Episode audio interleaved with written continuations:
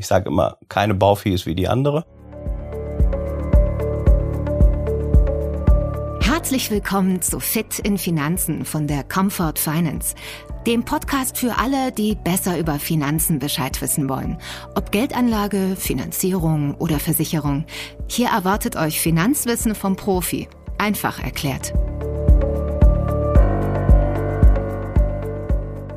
Herzlich willkommen zu unserem heutigen Podcast. Unser Thema heute ist Baufinanzierungen bei der Comfort Finance und hierzu habe ich äh, meinen Kollegen Herrn Dirk Witteger eingeladen.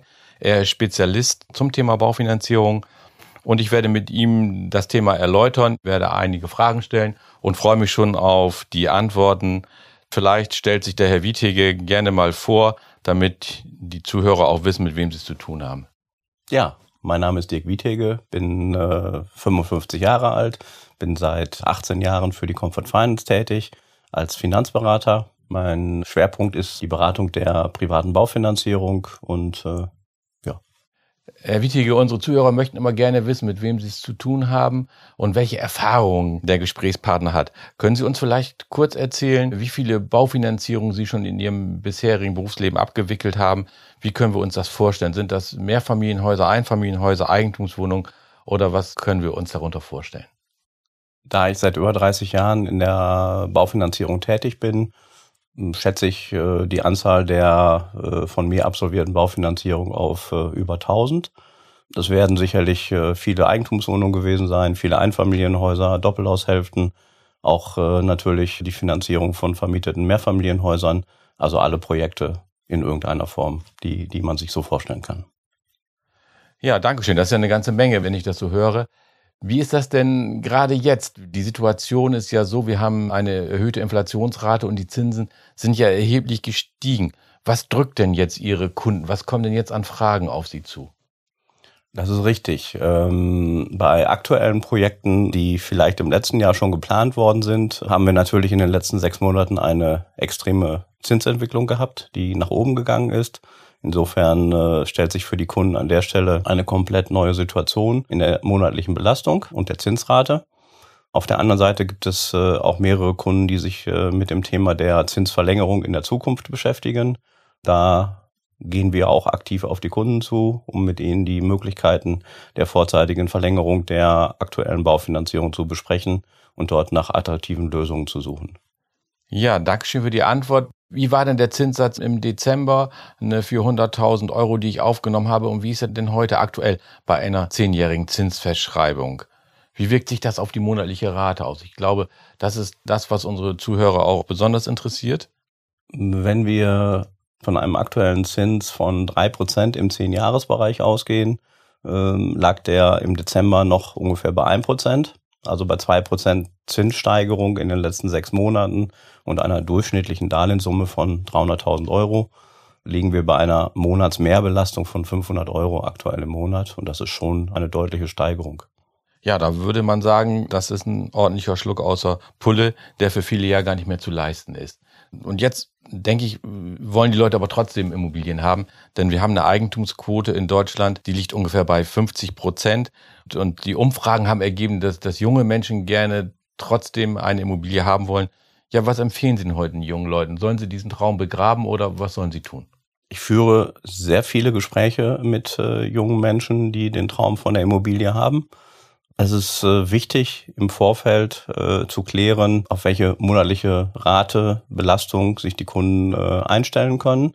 Ein Ziel vor Augen zu haben, welche Immobilie die Kunden irgendwann mal erwerben wollen, um darauf aufbauen, schon mal zu kalkulieren, wie eine mögliche monatliche Belastung und ein Aufwand in der Zukunft aussieht. Insofern ist es auch wichtig, im Vorfeld Sparpotenzial für die Kunden aufzubauen, um sich den Traum von der eigenen Immobilie in der Zukunft auch leisten zu können. Machen wir es mal konkret. Der Kunde hat jetzt die Absicht oder der junge Mensch hat die Absicht, sich ein Einfamilienhaus oder eine Eigentumswohnung zu kaufen. 400.000 Euro Kaufpreis. Was muss er dafür angespart haben, damit das überhaupt Möglichkeit? Muss er was ansparen oder kann man die ganze Summe finanzieren? Und wir wissen ja auch, es kommt noch Grunderwerbsteuer und Makler dazu. Erzählen Sie doch mal aus Ihrem, aus Ihrem Erfahrungsschatz, wie geht das eigentlich? Das haben Sie genau richtig gesagt, Herr Weimar. Ähm, mit dem Kauf einer Immobilie fallen äh, erhebliche Kaufpreisnebenkosten an, wie die Grunderwerbsteuer, die Notarkosten und die Maklerkosten. Äh, in Summe sind das häufig um die 12 Prozent.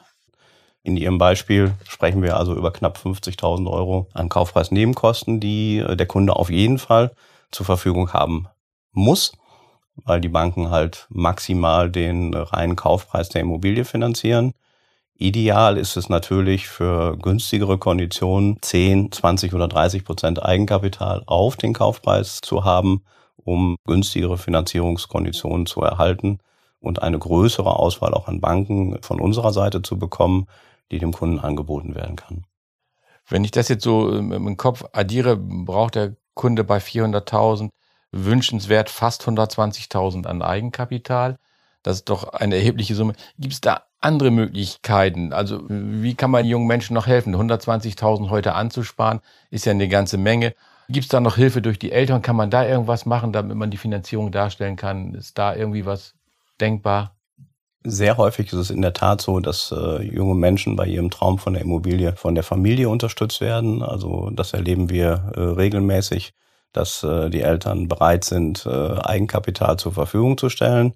Alternativ besteht natürlich auch die Möglichkeit, äh, dass die Eltern zum Beispiel ihre eigene schon abgezahlte Immobilie als äh, Absicherung zur Verfügung stellen. Das wird von den Banken quasi als Eigenkapital gewertet und kann somit äh, hervorragend in die Gesamtkonstellation der Finanzierung einbezogen werden. Also es ist eine sehr gute Alternative, die häufig genutzt wird. Das klingt doch nach einer guten Lösung. Jetzt habe ich letztens gehört, das Thema Eigenleistung. Es gibt ja Menschen, die können auch mit Muskelkraft viel erreichen, sind handwerklich begabt. Kann man das auch einsetzen statt Eigenkapital? Ist das lohnt oder sagen Sie, oh, das ist schwierig?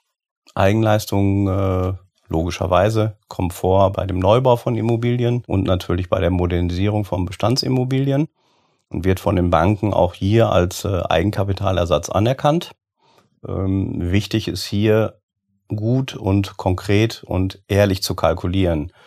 Gerade die Eigenleistungen bergen immer ein gewisses äh, Risikopotenzial, weil der Kunde sich überschätzen könnte in seiner eigenen Tätigkeit hier ist es halt deswegen extrem wichtig, gut und souverän und vorsichtig zu kalkulieren, was diesen Eigenleistungsanteil angeht.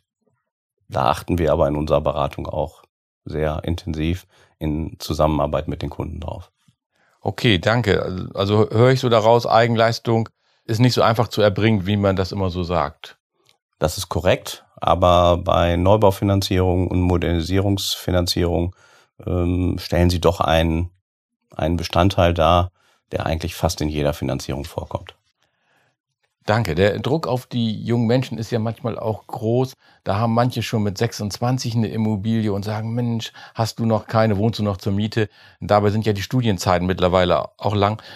So, so aus der Erfahrung, vielleicht können wir ein bisschen Druck rausnehmen. Wie alt sind denn eigentlich Leute, die so eine Immobilie finanzieren bei Ihnen? Neubaufinanzierung, jetzt nicht Anschlussfinanzierung oder, oder im Wintergartenrahmen, sondern tatsächlich Neubauten, so, wie, wie alt sind die Menschen, die zu Ihnen kommen? Sehr häufig über 30. Also ich äh, sag mal konkret zwischen Anfang 30 und Ende 30 ist, ist sicherlich der Teil von über 80 Prozent, die sich dann mit diesem Thema dann beschäftigen. Ja, das ist eine schöne Antwort. Das ist ja eine ganz schöne Spanne zwischen 30 und 40. Vielleicht, liebe Zuhörer, nehmen wir so ein bisschen Druck bei einigen raus, so dass man noch ein bisschen Sparzeit hat, um den Traum von der Immobilie zu erfüllen. Und was auch häufiger wieder an Frage kommt, hatten wir in den letzten Jahren gar nicht, lohnt sich noch ein Bausparvertrag? Ist das überhaupt noch ein Thema? Früher haben die Eltern ja immer gesagt, Kind, wenn du bauen willst, mach einen Bausparvertrag. In den letzten Jahren habe ich gesehen, kam der kaum noch vor. Wie ist es denn heute bei Ihnen? Ein kleiner Rückblick von mir. In den vergangenen zehn Jahren äh, war die Zinskonstellation bei den Banken so günstig, dass ich mir auch lange Zinsbindungen äh, zu sehr, sehr attraktiven Konditionen als Kunde kaufen konnte, äh, sodass das Thema Bausparen äh, an Bedeutung absolut für die Baufinanzierung verloren hat. In der aktuellen Situation kann ich mir eine höhere Wertigkeit des Bausparvertrages wieder vorstellen, da ich mir halt mit dem äh, Ansparen eines Bausparkontos und ähm, ja, dem Erwerben eines, eines Anspruchs auf ein Darlehen zu zinsgünstigen Konditionen durchaus eine vernünftige Finanzierungskonstellation für die Zukunft aufbauen kann. Gibt es auch Nachteile bei so einem Bausparvertrag, die wir jetzt so nicht durchblicken? Also man hört das ja immer in der Werbung, soll man machen. Gibt es da irgendwie Sachen, wo Sie sagen, oh, da ist es auch ein bisschen schwierig mit dem Bausparvertrag? Sicherlich. Äh, am Anfang steht die Abschlussgebühr. Also ich habe erstmal Kosten zu zahlen. Es gibt äh, jährliche Kontoführungsgebühren für den Bausparvertrag. Ich habe für das angesparte Guthaben einen kleinen oder teilweise gar keinen Zins, den ich erhalte. Und ich muss in der Darlehensphase, wenn ich also das Bauspardarlehen bekomme, in der Lage sein, eine relativ hohe Rückzahlungsrate auf mein Darlehen äh, zu stemmen. Und äh, das spricht heute und auch in der Vergangenheit häufig gegen einen Bausparvertrag. Insofern ist es immer wichtig, konkret zu schauen, welchen Kunden, welche Kundin habe ich vor mir und über wie viel Liquidität verfügen diese Kundinnen äh, im Monat, um möglicherweise einen Bausparvertrag auch in der Darlehensphase bedienen zu können. Dankeschön. Also das Thema Bausparen hat zwei Seiten, muss man sich tatsächlich beraten lassen, habe ich so rausgehört. Das ist genau richtig. Dann stellt sich ja oftmals die Frage, Menschen haben ein gutes Einkommen und, und der eine sagt, ich verdiene mit meiner Frau zusammen 4000 Euro netto und kann zweieinhalbtausend Euro für eine Immobilie monatlich ausgeben. Der andere sagt, ich verdiene das gleiche, kann aber nur 1500 monatlich ausgeben, weil der Lebensstil sehr unterschiedlich ist. Gibt es da irgendwelche Faustformeln, was da überbleiben muss, dass man diesen Menschen mal helfen kann, wo man sagt, hm, so viel muss aber mindestens überbleiben, sonst finanzieren Banken das gar nicht. Ganz abgesehen von dem Gefühl, das der Einzelne hat.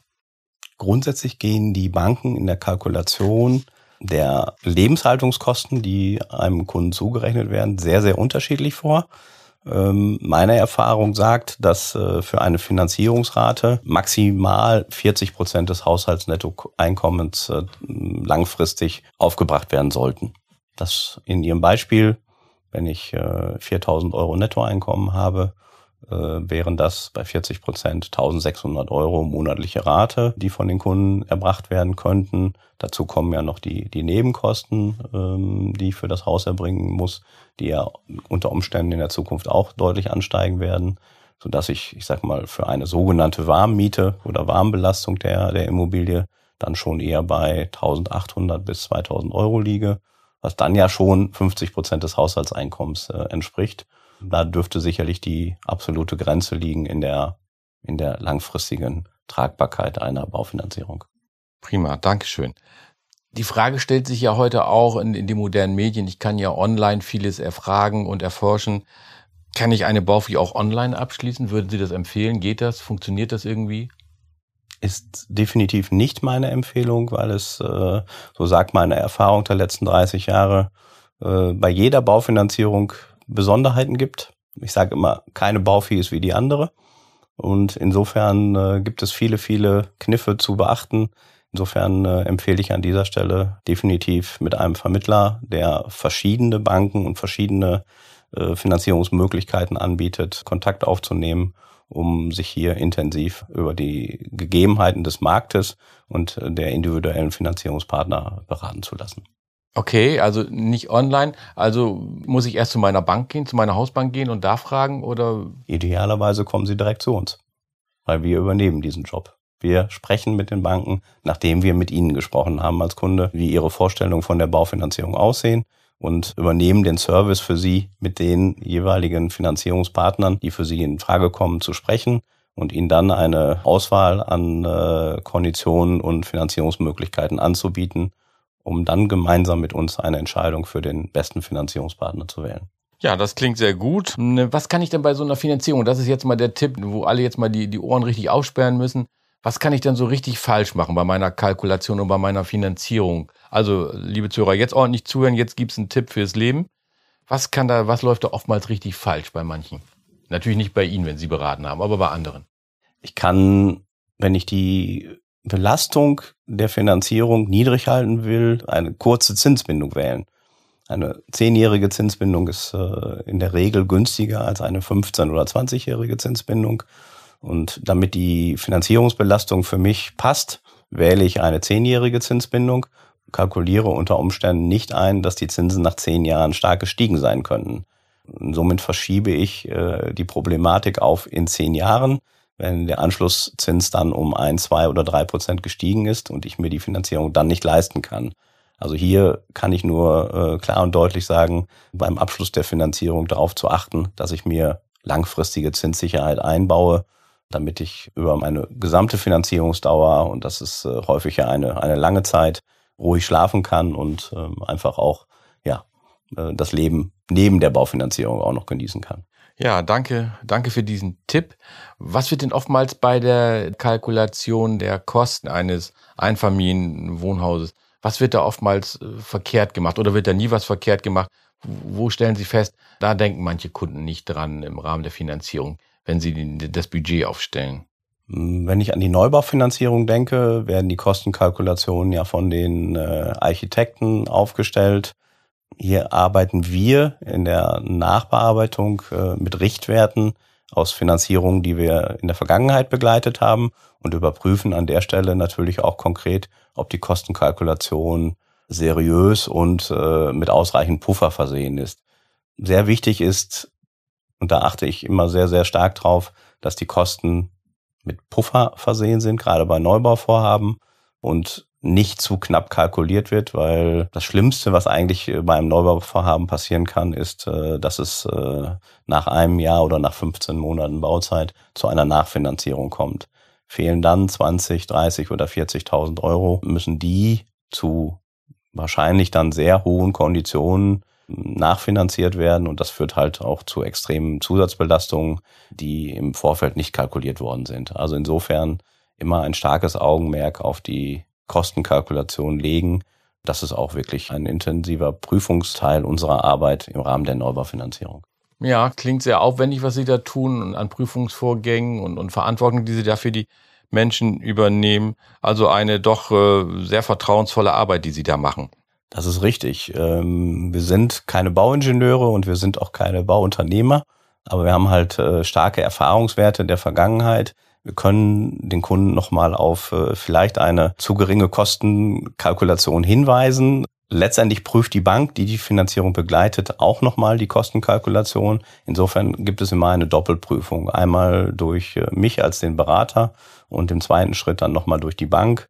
Wenn beide mit der Kostenkalkulation einverstanden sind, kann der Kunde zumindest in dem Augenblick der, äh, des Abschlusses der Baufinanzierung relativ sicher sein, dass die Kalkulation vernünftig durchgeführt worden ist. Welchen Tipp haben Sie denn noch für unsere Zuhörer, die eine Baufinanzierung gelaufen haben, wo in den nächsten ein, zwei, drei Jahren die Zinsbindung abläuft? Sie hatten da am Anfang sowas erwähnt, dass man das irgendwie schon vorher festschreiben kann. Können Sie da noch mal was zu sagen, wie das funktioniert? Das funktioniert genauso wie bei der Finanzierung, die ich äh, am Anfang oder die ich als Kunde am Anfang gemacht habe. Ich schaue mir an, welchen Wert die Immobilie zum aktuellen Zeitpunkt hat. Ich schaue mir an, was in ein, zwei oder drei Jahren weiterfinanziert werden muss. Und auch da erfolgt dann ein Vergleich der Finanzierungspartner am Markt, unabhängig davon, wo die Finanzierung aktuell besteht. Es kann also gut sein, dass aktuell mit der, ich sage jetzt mal, ING DIBA finanziert worden ist die Sparda-Bank oder die Sparkasse oder die Volksbank oder die Commerzbank aktuell deutlich bessere Konditionen bietet und äh, ein Wechsel der Finanzierung aufgrund deutlich besserer Konditionen dann angesagt ist.